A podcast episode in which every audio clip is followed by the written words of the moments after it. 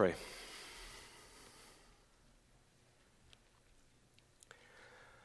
Father in heaven, I pray that you would help us this morning uh, to step back from our study in the Gospel of John, as it were, to see the forest for the trees, the, the forest of the God man, Jesus Christ. And as we handle a lot of Bible this morning, I pray that we would begin to see a beautiful tapestry woven that will serve us well this season by God's grace. But that only happens if you come now. So I do invite you to come, Holy Spirit, and uh, move us. Would you convict us? Would you help us to understand? Would you grant us the gift of illumination? Would you give us encouragement where we need to be encouraged? Would you uh, rebuke us where we are rebellious and wayward? And at the end of it all, in the middle of it all, would you show us the gospel of the Lord Jesus Christ, crucified and risen for such sinners as us? In his name we pray.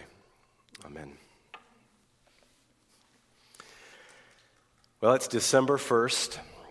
It's also the first of four Advent Sundays, and that means for us in the life of our church a fresh preaching series that will help us, Lord willing, to prepare for the celebration of the birth of our Lord together Christmas Eve, Tuesday, December 4th. I think 4 p.m. is when we meet, if I have that right. If you wonder what happened to the gospel according to John, it's still there, and we will, Lord willing, pick up John right where we left off just after Christmas. But until then, our focus is a series entitled The Chiefest Among 10,000, an Advent study of the incarnation of Jesus Christ. There are preaching calendars available on the table in Fellowship Hall. If you haven't taken one, I would invite you to take one, not now, but as you leave today, to pray for this preaching ministry. Um, we need that help. Remember in your prayers the preaching ministry of this church. The calendar could serve you for those purposes. Next week, our focus is what the Bible says about the deity of Christ. In two weeks, we'll look at the incarnation of Christ. In three weeks, a really interesting topic the relationship between Christ and the Holy Spirit throughout the Gospels. And then on Christmas Eve, December 24th, as I mentioned, we'll hear the Christmas story uh, with a focus particularly on the virgin birth that evening. This week, though, we begin with a topic that, while it is readily confessed by most of us, is probably not well understood by the majority of us. Today's topic is frequently assumed among church people, it's, it's given information. We take it for granted, by and large, that Jesus Christ is fully man. Now, part of the reason we take it for granted is that no one appears to be right now in the culture defying this truth of the Bible. And the operative words are appears to be and at this moment.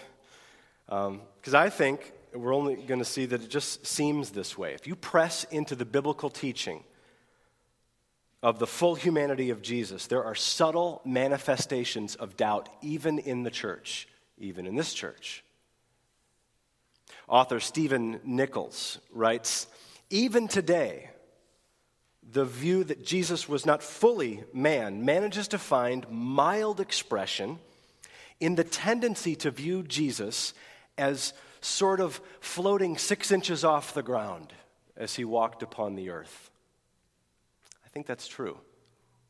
We don't tend to highlight as much our Lord's limitations and his weaknesses.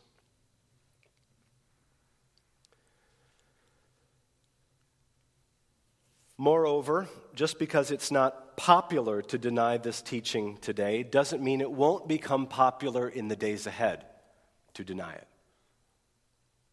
If living in 21st century America has taught me anything, it has taught me not to be surprised at anything.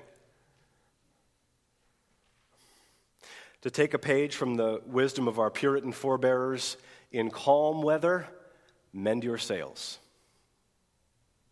Which means, in part, let's seek to create consensus now while we have it. Let's examine what the Bible says when there is no controversy afoot right now. Let's define our terms. Let's take stock of our assets. What do we all believe about the humanity of Jesus? Because there could easily come a day in the not too far distant future when we are tempted to deny this like they were tempted to deny it in the first century. Listen to 1 John chapter 4 verses 1 to 3. Beloved, do not believe every spirit, but test the spirits to see whether they are from God, for many false prophets have gone out into the world. By this you know the Spirit of God. Every spirit that confesses that Jesus Christ has come in the flesh is from God.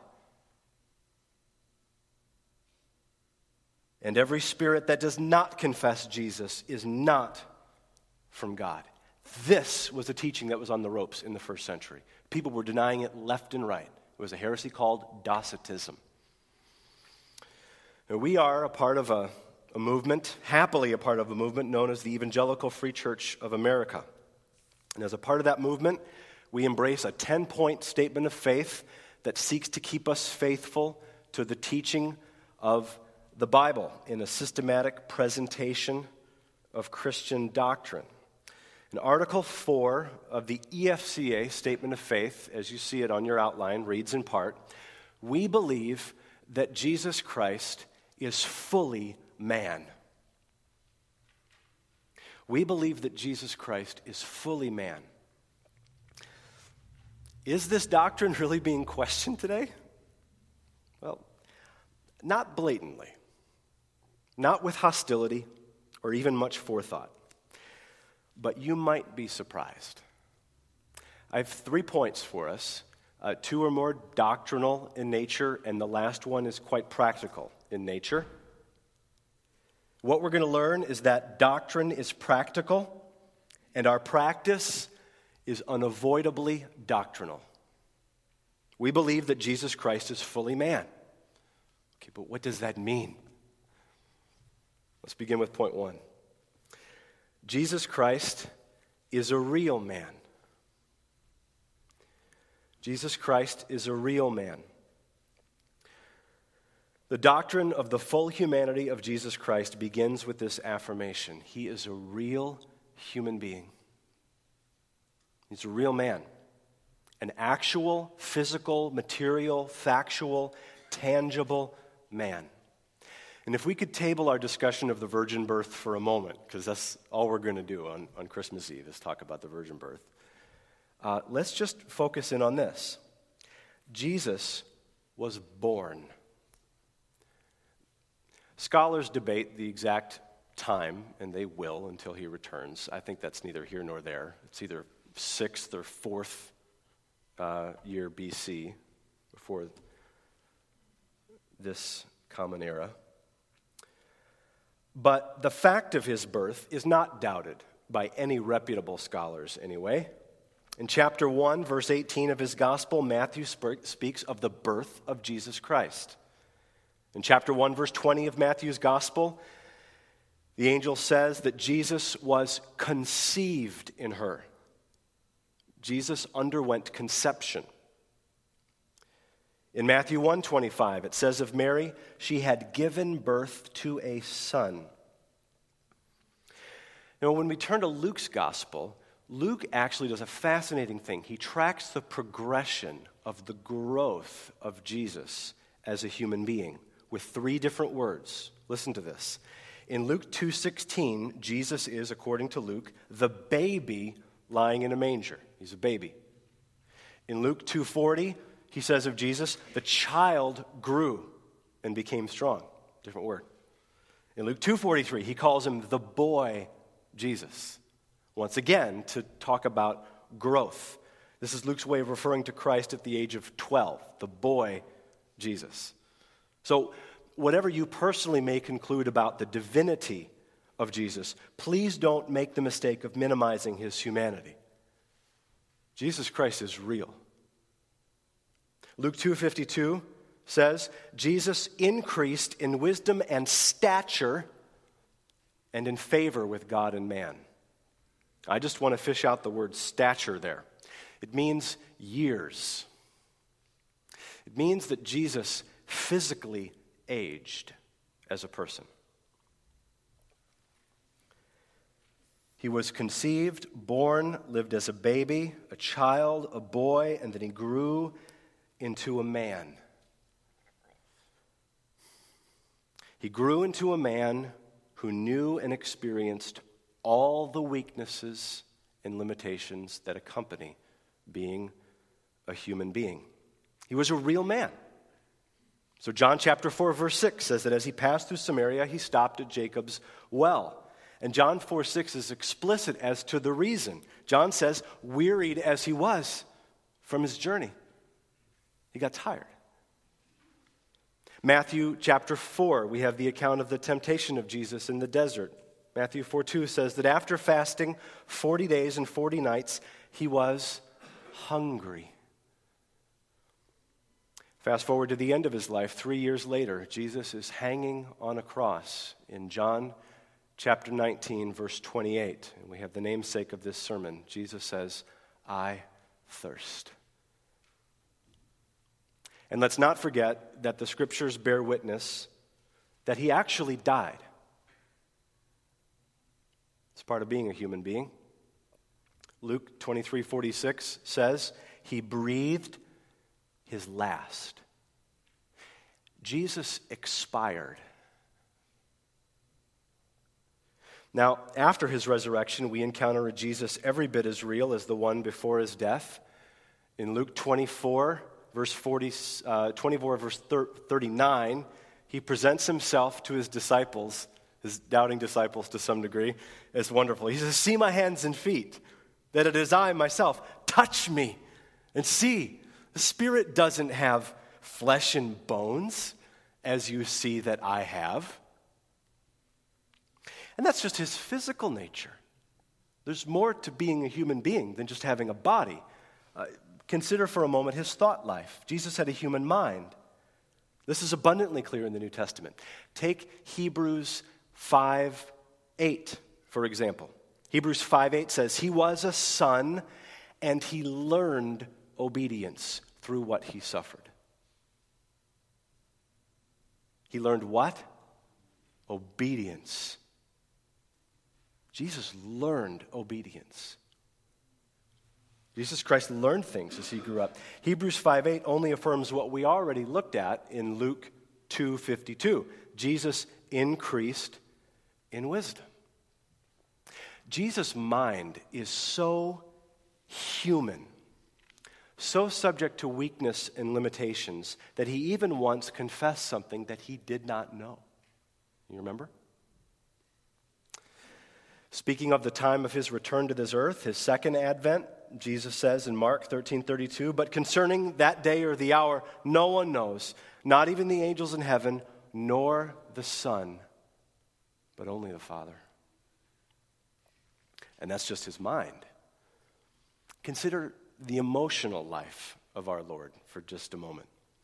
John 12 27, he considers the prospect of his death on the cross, and he says, my soul is troubled. And what shall I say? Father, save me from this hour? But for this purpose I have come to this hour. Father, glorify your name. Jesus was genuinely troubled, as any human being would be, at the prospect of dying on the cross. When Jesus' friend Lazarus died, the Bible is completely clear in John 11:35 that Jesus wept. It's the shortest and maybe it's the most poignant verse in the entire Bible. John 11:35. Jesus wept. Now, I wrote it down wrong in your outline, so you'll have to change it if you're following down lockstep here, but Matthew chapter 9 should say Matthew 9:36, not 9:6. Matthew 9:36, which reads, "When Jesus saw the crowds, he had compassion for them, as they were harassed and helpless like sheep without a shepherd." The emotional life of our Lord is real. He felt compassion. His stomach churned Now, he didn't just feel compassion, sometimes he felt indignation. His tone at times could be severe and strict. Jesus could be firm and demanding. After he heals the two blind men in Matthew 9:30, it says, Jesus sternly warned them, "See that no one knows about this." Sternly warns them. Jesus could be unyielding, he could be austere and rigid. He even got livid on occasion. The money changers in the temple comes to mind. We saw that passage several weeks ago. He was mad. When he locked horns with the Pharisees, his blood was boiling at times. But he also knew love. One of my favorite verses in the Gospels is Mark 10:21. I love Mark 10:21. He responds to the rich young man, and Mark says it this way Jesus, looking at him, loved him and said, You lack one thing, right? Sell all you have and so on. He loved him. Other texts like Luke 10 21 bear witness to the joy that Jesus knew and exhibited. Luke 10 21, Jesus rejoiced in the Holy Spirit. He was a real man. The summary statement of all this evidence is that people around Jesus only f- saw him frequently as a man. In fact, the very reality that he claimed equality with the Father and they understood him to be claiming equality with the Father assumes that they believed he was human in the first place. Consider the way that Matthew describes the situation in, in Matthew 13, 54 and 56, where he explains the reaction of Jesus' hometown crowd to his teaching and miracles. Listen to this. Here's what they say Where did this man get this wisdom and these mighty works? Is this not the carpenter's son? Is not his mother called Mary? And are not his brothers James and Joseph and Simon and Judas? Are not all his sisters with us? Where did this man get all these things? This man. Finally, the legendary pronouncement of Pontius Pilate about Jesus in John 19:5 is a fitting summary of all these texts. John 19:5 Pilate proclaims, "Behold the man." The man. That's what, Je- that's what Pilate saw when he looked at Jesus a man, fully man. And that means that Jesus Christ is a real man. Second point today Jesus Christ is a perfect man. Jesus Christ is a perfect man. Now, I am just the right generation to remember a band from the 1980s called the Human League. There are just a few in the room that would know about the Human League. They were a British new wave band formed the year I was born, 1977. It was not until 1986 that they had their first number one hit, a song entitled Human. The song, incidentally, was written and produced by the Twin Cities' own Jimmy Jam and Terry Lewis, one of whom used to live that way. Now, whether or not you remember the song is not important, but I want you to hear the chorus because it reflects a theology that is alive and well in our culture, and truth be told, is pulsing through the church today. I hear it weekly from people. I'm only human, of flesh and blood I'm made. Human, born to make mistakes. Really? I'm only human. Of flesh and blood I'm made. Okay, good theology. Second part human, born to make mistakes. I hope you see that that chorus is not merely a trip down amnesia lane to wake you up during a sermon. Rather, I sing the chorus to wake you up to the fact that popular culture assumes that to be human is to make mistakes. And I don't think it's much different in the evangelical church either. We hear it all the time. To err is wrong. Not true. You know who said that? Alexander Pope, British poet, 18th century, not the Bible. To err is human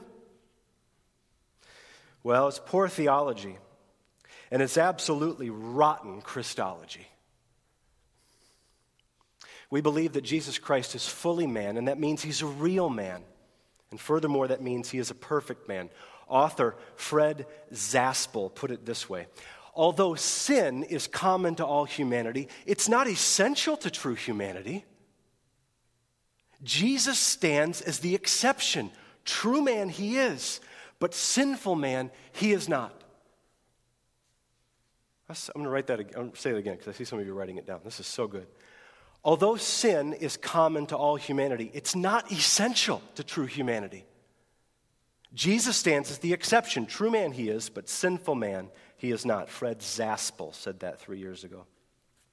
The Bible unambiguously teaches the complete and utter sinlessness of Jesus Christ. But here's what we need to understand the Bible never teaches that with reference to his divinity, his deity. No way. The Bible always, every time it mentions the sinlessness of Jesus, links it up with his humanity. Every time. Let's be clear the Bible teaches with great clarity that Jesus is sinless. But every time it does so, it's with reference to his humanity. So, is to err human? Not when you're fully human. The texts along these lines are many. Here's a sampling. John 8:46, Jesus says to the Jews who had strong suspicions of him, "Which of you convicts me of sin?" And you could have heard crickets chirping. And if you were there, a tumbleweed would have drifted by because nobody answered him because they couldn't point to a single sin.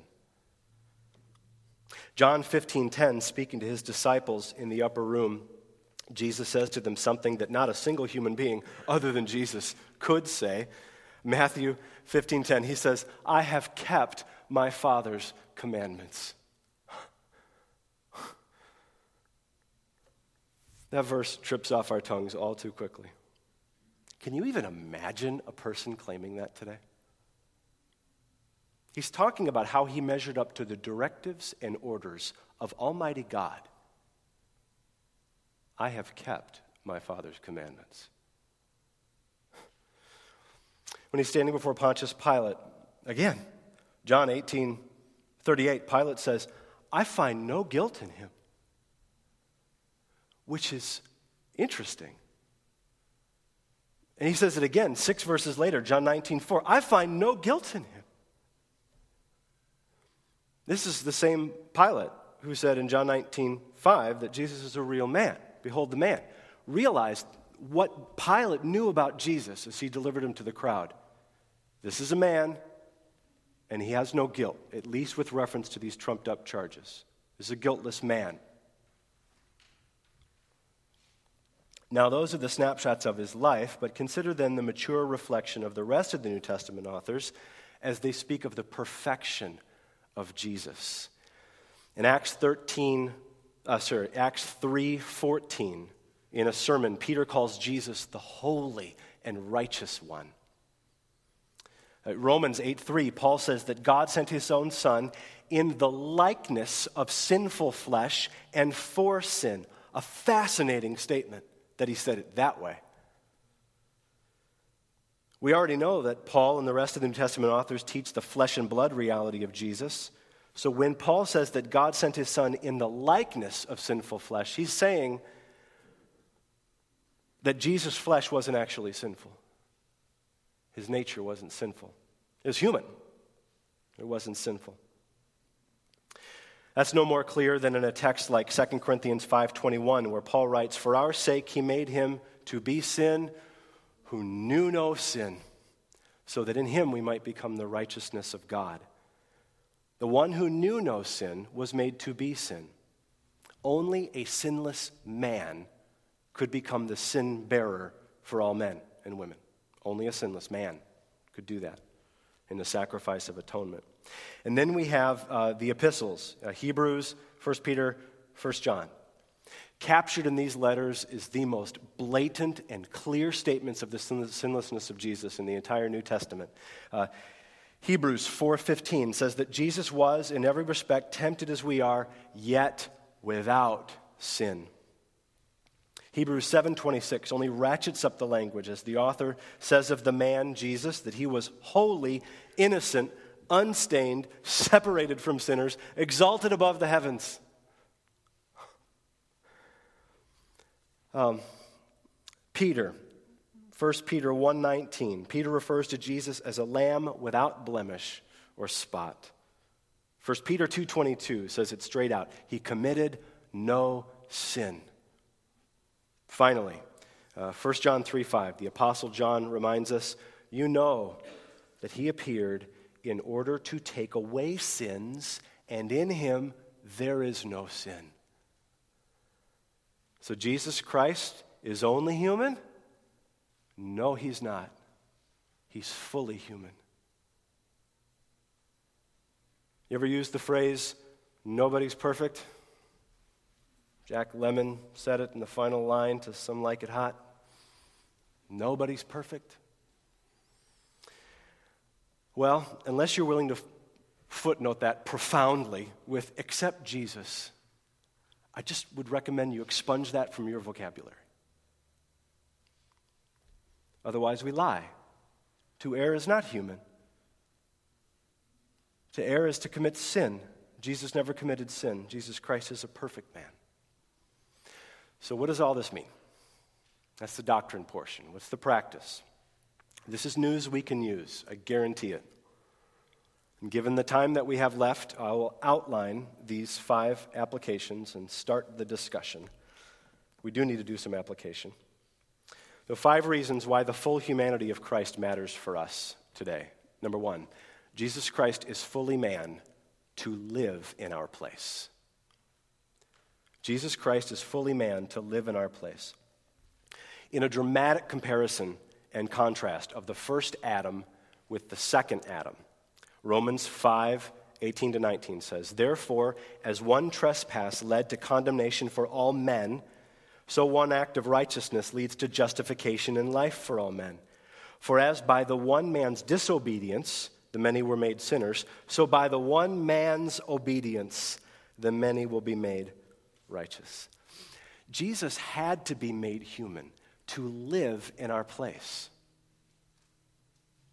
to live our life, a life of utter obedience to every single one of the commands of God that every single one of us has broken multiple times. Jesus is the second Adam, and the second Adam perfectly obeyed where the first Adam cosmically failed. And we do too. Jesus Christ is fully man, and he was fully man first to live in our place. Second application Jesus Christ is fully man to die in our place. Jesus Christ is fully man to die in our place. Again, it's the book of Hebrews that wonderfully connects the dots for us here in a practical way. Speaking of Jesus, Hebrews 2:17 says, "Therefore he had to be made like his brothers in every respect, so that he might become a merciful and faithful high priest in the service of God to make propitiation for the sins of the people. Human beings are the ones who sinned, and only a human being is fit to bear the penalty for that sin. Now, notice Jesus Christ is a perfect man, he knew no sin. But on the cross, he became sin for us. Jesus became an idolater. He became a pornographer. Jesus became a drunk. He became a homosexual. He became a thief, a murderer, a gossip, a hater of God. On the cross, Jesus became foolish, faithless, heartless, ruthless. He became sin. He was punished for our sin. Because he loves us, he bore our curse, he paid our debt. He absorbed the righteous wrath of his Father so that none of us, none of us, have to bear it. Jesus is fully man to die in our place. Third, Jesus Christ is fully man to show us to God. Jesus Christ is fully man to show us to God. 1 Timothy 2 5 teaches that there is one God and there is one mediator between God and men, the man, Christ Jesus. Why did Paul say it that way? One mediator, the man. Because only a man could possibly be a mediator between God and men. Only a man. A mediator represents two parties actively engaged in a conflict. The mediator shows each one the interests of the other. And one half of Jesus' work as a mediator, this is awesome, don't miss this, is to show a full, real, perfected humanity to his Father.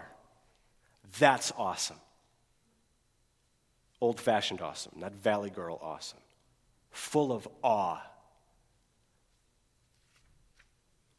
113 years ago, B.B. Warfield wrote of this mediator the pattern, the ideal, the realization of man. This is how men ought to grow up. How were men not sinners? Men would grow up.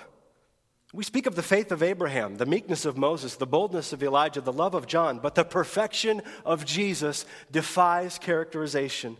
If you would know what man is in the height of his divine idea, look at Jesus Christ. Do you know this mediator? That's the gospel, friends. Do you know this mediator? You need one. You need this man. You need this mediator standing between you and a holy God. You need a mediator, and no one not Abraham, not Moses, not Muhammad or Buddha or Joseph Smith, or for that matter, Oprah or Taylor Swift or Paul Ryan or Marco Rubio or Chris Christie. None of them is a sufficient mediator. None of them. They all need a mediator. And Jesus is willing to stand as that mediator to offer his full manhood and his full perfection for every person who would ever turn from their sins and put their faith in Jesus. Come to Jesus today. There is one God and there is one mediator between God and men, the man Christ Jesus. Jesus is fully man to show us to God. Fourth, Jesus Christ is fully man to show true humanity to us. Jesus Christ is fully man to show true humanity to us. This is where we need to remember the awful theology of the Human League here. I'm only human, born to make mistakes. Okay. If you're talking about original sin, inherited sin, uh, total depravity, sure. The Bible teaches that, absolutely. Born to sin in that sense. But that's not what this song means. And that's not what most of us mean when we talk in those categories. We use it as an excuse for sin. And we need to raise our eyes all the way up to Jesus. Do you know why Jesus Christ became a man? It's out there on our sign right now. Irenaeus, about 1700 years ago, said, Jesus Christ, in his infinite love, became what we are in order to make us entirely what he is. That's the full gospel. Jesus Christ, in his infinite love, became what we are in order to make us entirely what he is. That's true. Jesus Christ became a man to make us who he is. Plenty of New Testament texts teach this. Romans 8 29, 1 Corinthians 15 49, Hebrews 12 1 to 5, 1 Peter 2 21, 1 John 2 6, 1 John 3 1 to 3. But my favorite text, and the only one I'm going to quote along these lines, is 2 Corinthians 3 18. Speaking of what it means to behold Jesus as a believer, Paul says, 2 Corinthians 3:18, "And we all with unveiled face, beholding the glory of the Lord, are being transformed into the same image from one degree of glory to another. For this comes from the Lord, who is the Spirit. That's an amazing thing. Here's a phrase to file away What you behold, you become. What you behold, you become. That's how life works. TV, money, Facebook, your pets, your kids, even your spouse. If you make idols of them, Psalm 115, verses 4 to 8 says, You will become like them. You get pressed right into their mold. But what you behold, you become. And that means that if you stare into the face of the man Jesus Christ for a lifetime, you will incrementally, slowly, bit by bit, from one degree of glory to another, be transformed into that same image. What you behold, you become. That's why Robert Murray M'Cheyne said to his friend, For every look at yourself, take 10 looks at Christ. For every look at yourself, take 10 looks at Christ. Jesus Christ is fully man to show true humanity to us. Final application, and we're done. Jesus Christ is fully man to sympathize with us. Jesus Christ is fully man to sympathize with us. Uh, the book of Hebrews reveals this at such a profound level. You ever wonder if there's anyone out there who gets you, who gets your suffering, who knows where you've been? No one does except Jesus. He knows. He knows. Hebrews 2:18 says, "For because he himself suffered when tempted, he's able to help those who are being tempted."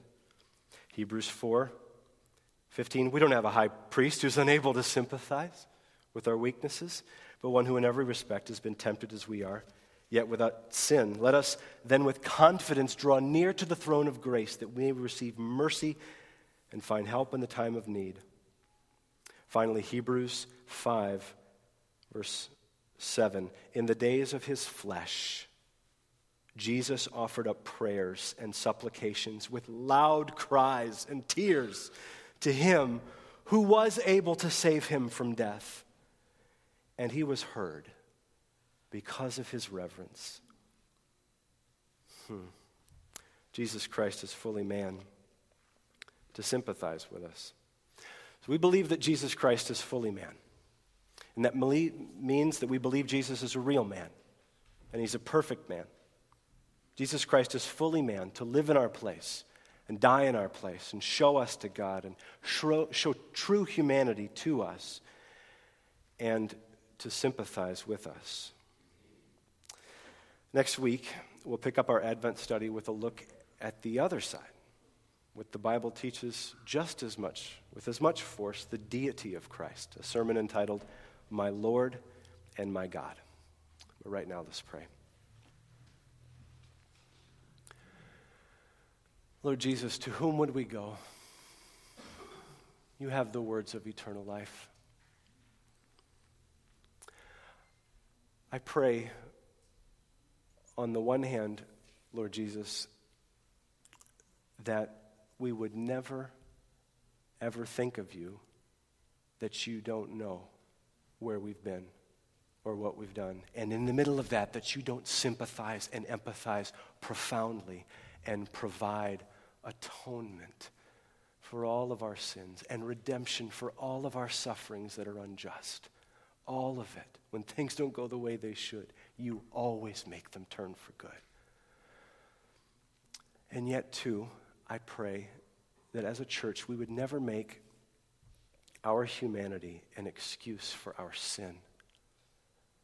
It was no excuse for you. It's one of the most profound miracles in the Bible that you never sinned and you were fully human. So may we see the author and finisher of our faith this morning and lay aside every sin that so easily besets. For there is pardon at this cross. There is power through the empty tomb and the indwelling spirit.